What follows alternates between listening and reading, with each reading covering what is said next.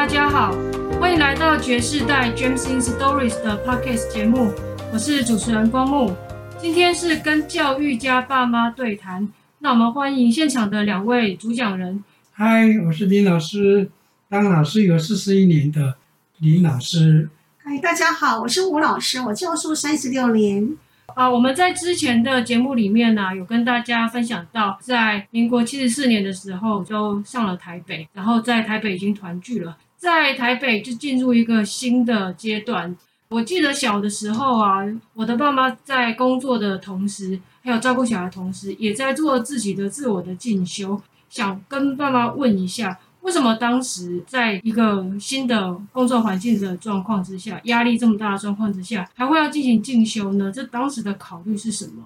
七十四年转任高职，可是民国七十六年左右，校园的风气就吹起说，老师们的教育程度一定要拉拔到研究所毕业。当年民国六十几年大学毕业的话，都都是教书，那时候的学历都是大学毕业。我来到木栅高工的第二年。中小学老师都要提高到研究所，所以呢，整个校园就是说，你们一定要去读书考试，要去申请进入研究所。因为民国七十六年吹起，整个教育程度要提高到研究所。那我中间我总是要有一点心理准备嘛，是这个情况之下。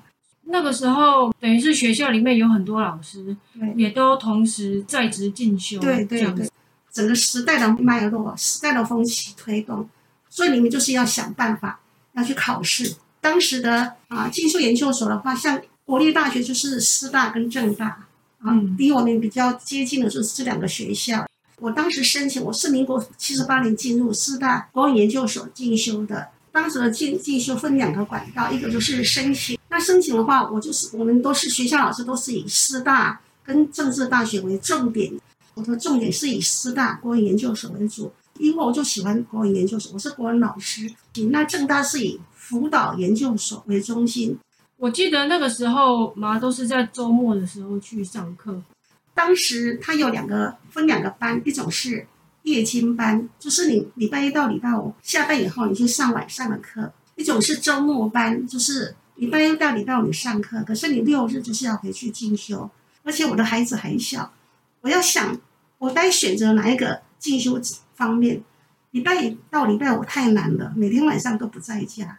六日来讲对我比较合理，比较理想。好，那当时我们学校有很多老师，国文老师的进修都是要以师大为主。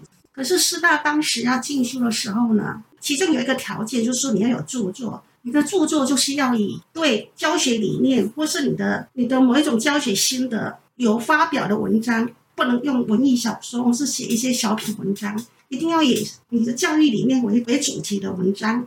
这两个著作其实蛮难的，可是因为我从七十四年来到木栅高工，我每一年都有在木栅高工的校刊发表文章。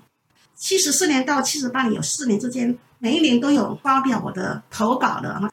七十八年我申请的时候，就以两篇我的著作投去，结印出来，哎，结印出来是这样子哈。后来我就录取了。我记得当年申请师大国研所的时候，只有我录取。哇！只有我录取，那同同、哦、其他有一个同事，有几个同事，他是没有著作。那有一个同事，他有他有一本著作，而且他已经出版成书了，拿去当做他申请公研究所的著作嘛，哈。可是他有一本书，但是还没有申请到。没没有申请，他他他题目跟教育没有关系，所以结果他那一本全部都过去，结果他没有录取。哇，那刚才我妈说，妈，你是在七十八年开始去上周末的那个，对对对对，那周末班也是我的我的理想嘛。七十八年的话，那不就是你刚开始接导师的？对对对对对吗？那不就超忙的？杨杨英姐他们那一班，杨英姐他们那一班。对啊，平常在学校，就大家还有印象。对，我要当导师，又开始那个进修。对啊，讲的好像杨英姐是我朋友一样。对对对对，好像很熟一样。对对。所以等于白天在学校里面带学生，然后晚上带小孩。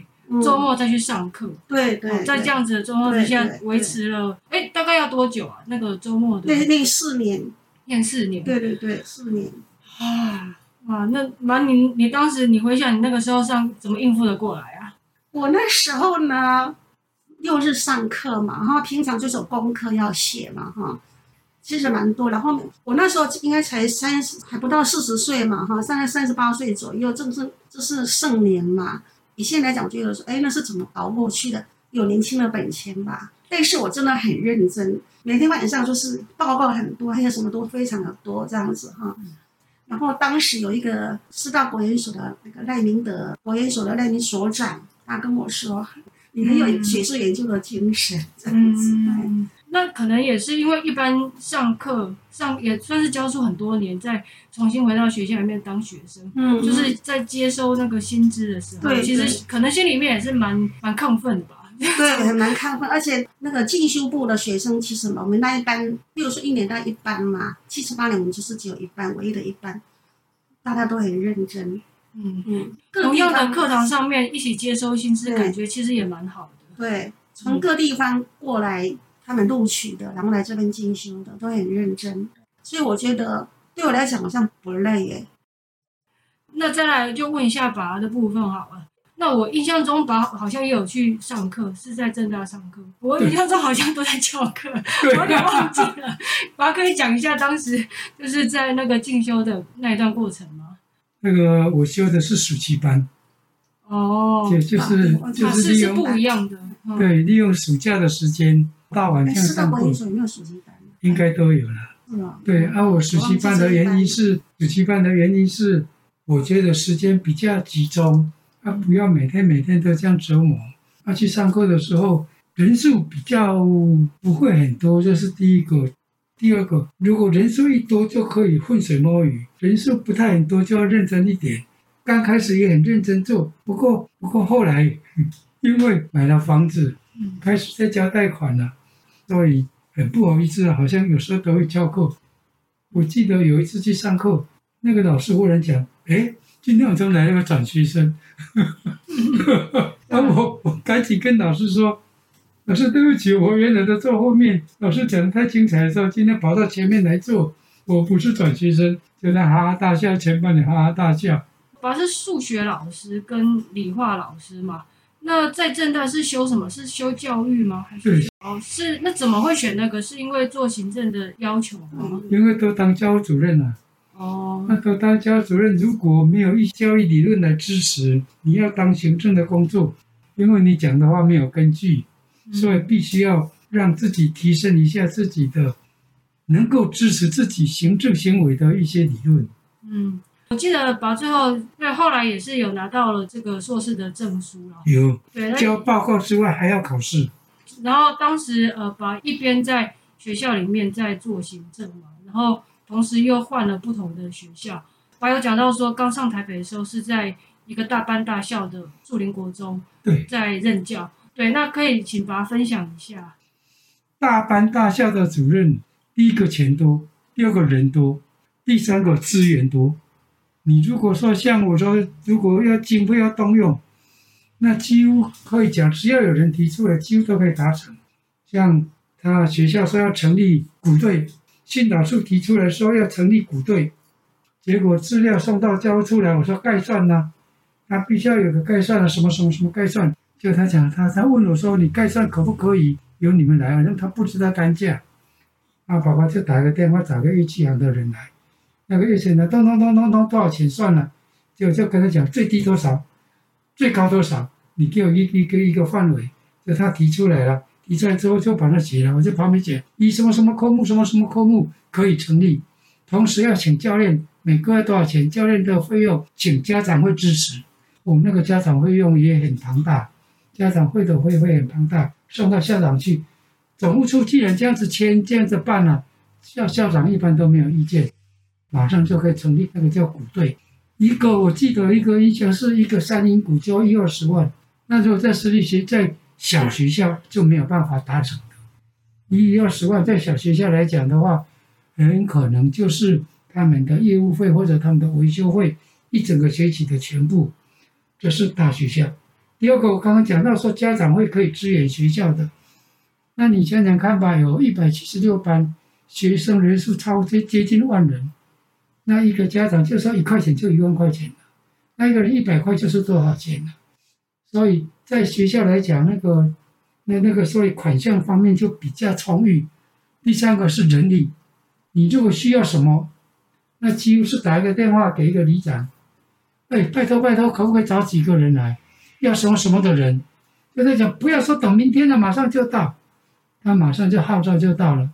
就是在大学校。那后来是过了几年以后，就转到平西国中了。三年。那平西国中又是另外一个完全不同的。对，只有六班。到了平西，我就称它叫全自动了。什么意思？啊，全部自己动了。等于跟民和一样，都是小班小校的感觉。对对，可跟民和几乎是一模一样。而且也在山里头。对对对对。那当时就是现在放天灯那里。对对啊，平溪那个时候是刚成立的一个国中嘛。不对，已经有好几十年了。啊，很久了。对。哦。但是他的平溪国中不知道为什么，因为本来是经营煤矿的。嗯。那边都采矿，一采矿以后，所以教室蛮多的，表示曾经有非常辉煌的历史过。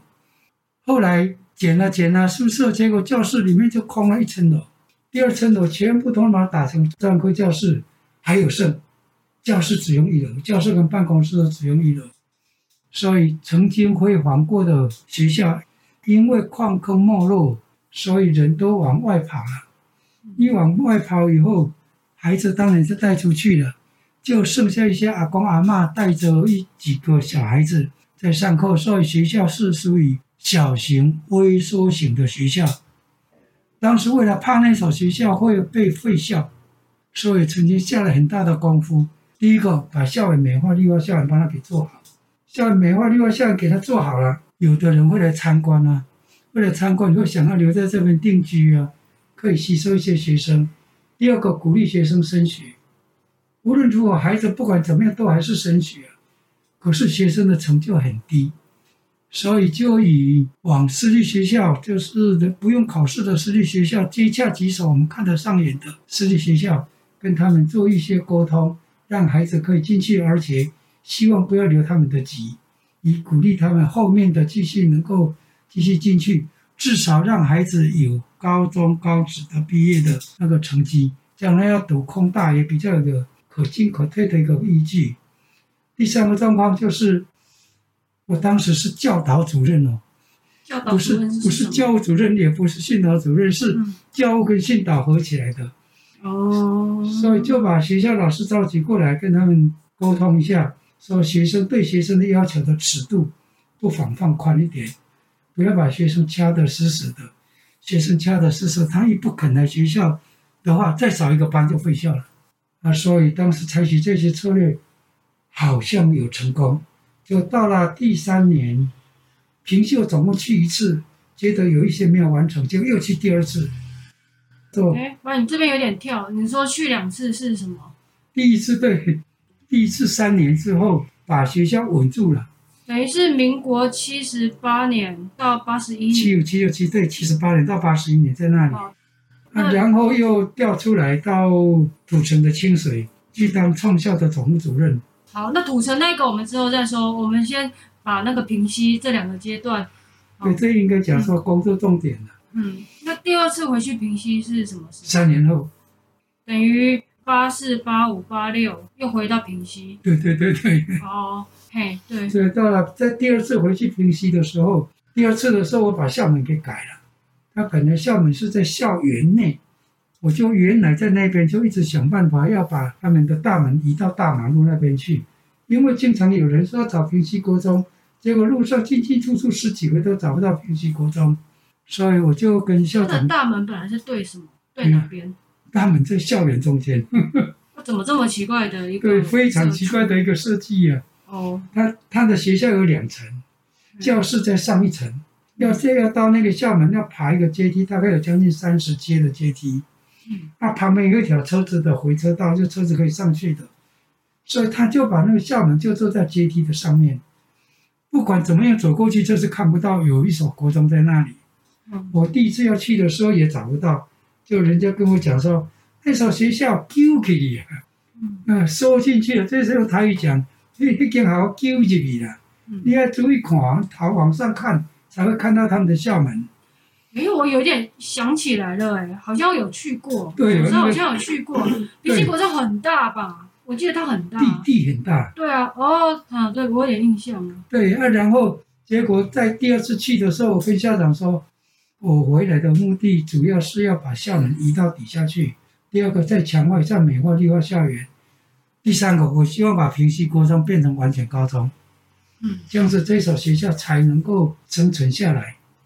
这个第一个目标刚刚好，新那个台北县以前叫台北县政府在推行一个放学学生安全人行道计划，那个有补助款，补助款是补助到公所里面去的。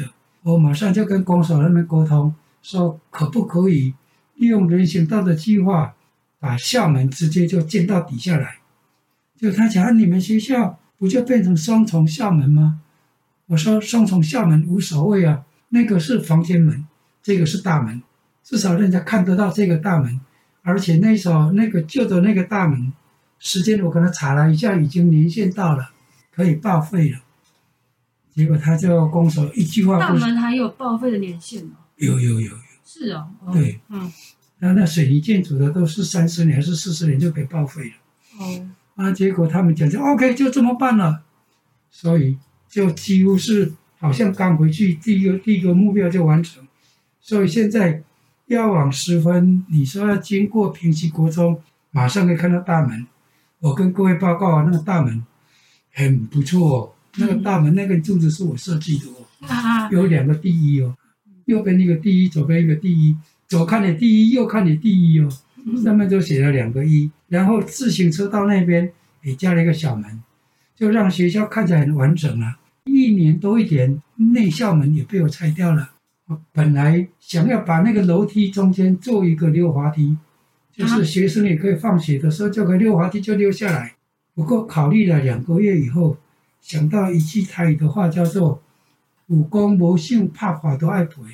做事做得好，不见得人家奖励你，但是如果有一天有一个学生从那边摔跤了，那可能你就要负全部的刑事责任。所以这个想法就没有完成。但是校内有一间土地公庙，那间土地公庙也不用他迁了，我们就把它变成是一个民俗村，把一些石磨啊，把它布置在那个走进啊，就变成学校的另外一个教学园区。底下校花园移植了一些树木进来，就变成一个大的庭院。现在大的空间已经被一间宿舍给占掉了，所以这整个这这整个校园看起来就不至于像原来那么。应该讲是苦笑还是说好好玩？嗯，这这个是第一个，然后再来就是做到完全高中。如果当时完全高中能够得到教育局的支持的话，那校舍可能又会有另外一种方面的整个的改变。那完全高中后来就没有没有成功，没有成功，为什么？我不知道。哦，就有申请这对，而而且用地也都已经找到了。哦。好，那欢迎大家，就是有空的时候到平西国中去看看。我觉得蛮漂亮的。对啊，一个整体的校园的改建啊、规划啊，真的是很不容易，就是很多人前前后后，然后用了很多的心思把它整建出来的。呃，欢迎大家到平西那边去看看，然后顺便去十分那边逛一逛，振兴地方的观光。好，今天谢谢大家的收听。那也欢迎大家上我们爵士代 in Stories 的官方网站看更多的图文创作。谢谢大家，拜拜，拜拜，拜拜。